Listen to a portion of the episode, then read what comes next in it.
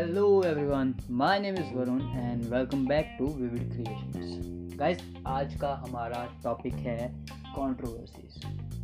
हम चार media organisations की कंट्रोवर्सीज के बारे में बात करने वाले हैं, जिसमें सबसे पहले आती है CBFC, central board of film certification. इस ऑर्गेनाइजेशन का काम है सर्टिफिकेशन प्रोवाइड करना मूवीज़ को, ताकि वो फाइनल कंज्यूमर तक, मतलब यानी कि हमारे तक पहुँच पाए। 2004 की बात है, एक डॉक्यूमेंट्री फाइनल सॉल्यूशन के नाम से CBFC के पास आई थी एग्जामिन होने के लिए, यानी कि सर्टिफिकेशन लेने के लिए। बट ये डॉक्यूमेंट्री CBFC के टर्म्स पर नहीं खड़ी हो सकती, बिकॉज ये डॉक्यूमेंट्री हिंदू और मुस्लिम राइट्स को बढ़ावा दे रही थी। बट ये रियल स्टोरी थी जो कि गुजरात में राइट्स के बेस पे बनी थी, जब राइट्स हुए थे वहाँ पर, जिसमें more than 1000 people are killed. CBFC के अकॉर्डिंग ये डॉक्यूमेंट्री इतनी अच्छी नहीं थी और उन्होंने बोला कि ये लोगों को प्रोवोक करेगी कि कॉम्युनल वायलेंस की तरफ, जो कि एक बहुत गलत इम्पैक्ट जाता है हमारी सोसाइटी के ऊपर। और इसको बैन करने की बात भी शुरू हो गई तब तक, जिसको लेके लोगों ने बहुत ही ज़्यादा हंगामे करे, कैंपेन चलाए कि इसको बैन नहीं करना चाहिए, ये नहीं करना चाहिए गुजरात में सबसे ज़्यादा, क्योंकि वो चाहते थे ये मूवी देखें लोग।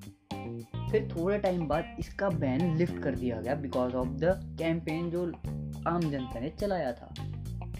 सो अब हम बात करते हैं नेक्स्ट ऑर्गेनाइजेशन, जो कि है FTII। इसमें जो FTII के चेयरमैन होते हैं वो चेंज होते रहते हैं टाइम टू टाइम, जैसे कि हमारी गवर्नमेंट चेंज होती है 5 साल बाद, तो इनका भी एक टाइम पीरियड फिक्स होता है।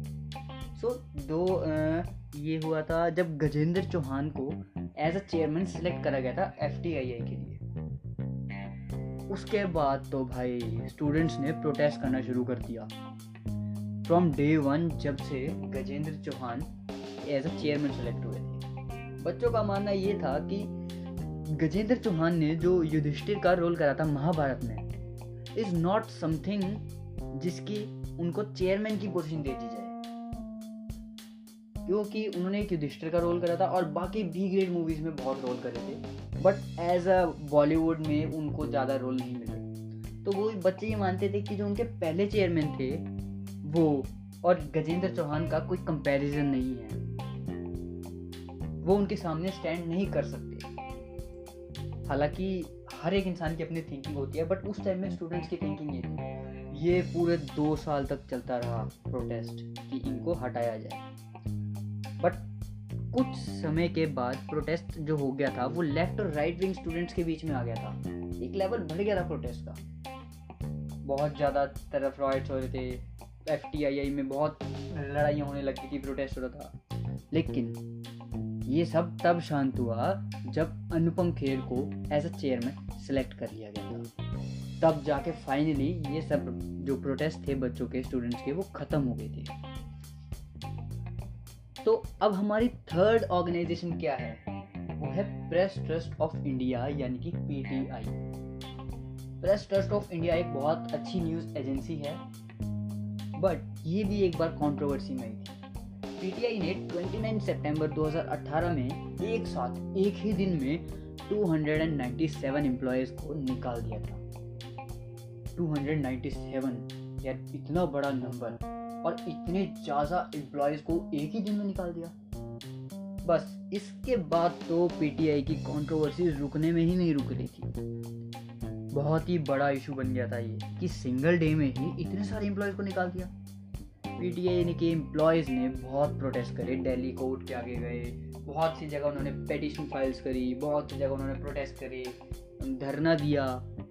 But at the end PTI एक बड़ी न्यूज़ एजेंसी है, उन्होंने एक अपना ट्वीट करा। PTI ने बोला कि जितने भी हमने एम्प्लॉयज़ को निकाला है, they are not from the editorial department. बस इसके बाद तो कोर्ट्स के ऑर्डर आ गए और सब शांत हो गया। तो अब हमारी लास्ट ऑर्गेनाइजेशन है guys NFDC, national film development corporation. NFDC जो है वो इंफॉर्मेशन एंड ब्रॉडकास्टिंग मिनिस्ट्री के अंदर बनी थी, मतलब इंफॉर्मेशन एंड ब्रॉडकास्ट मिनिस्ट्री के तहत बनी थी। वो भी इन 1975 ये इस्टेब्लिश हुई थी। और इसकी जितनी भी फंडिंग है एनएफडीसी की वो सेंट्रल गवर्नमेंट की तरफ से होती है। और ये भी कंट्रोवर्सी में आने शुरू हो गई, क्यों?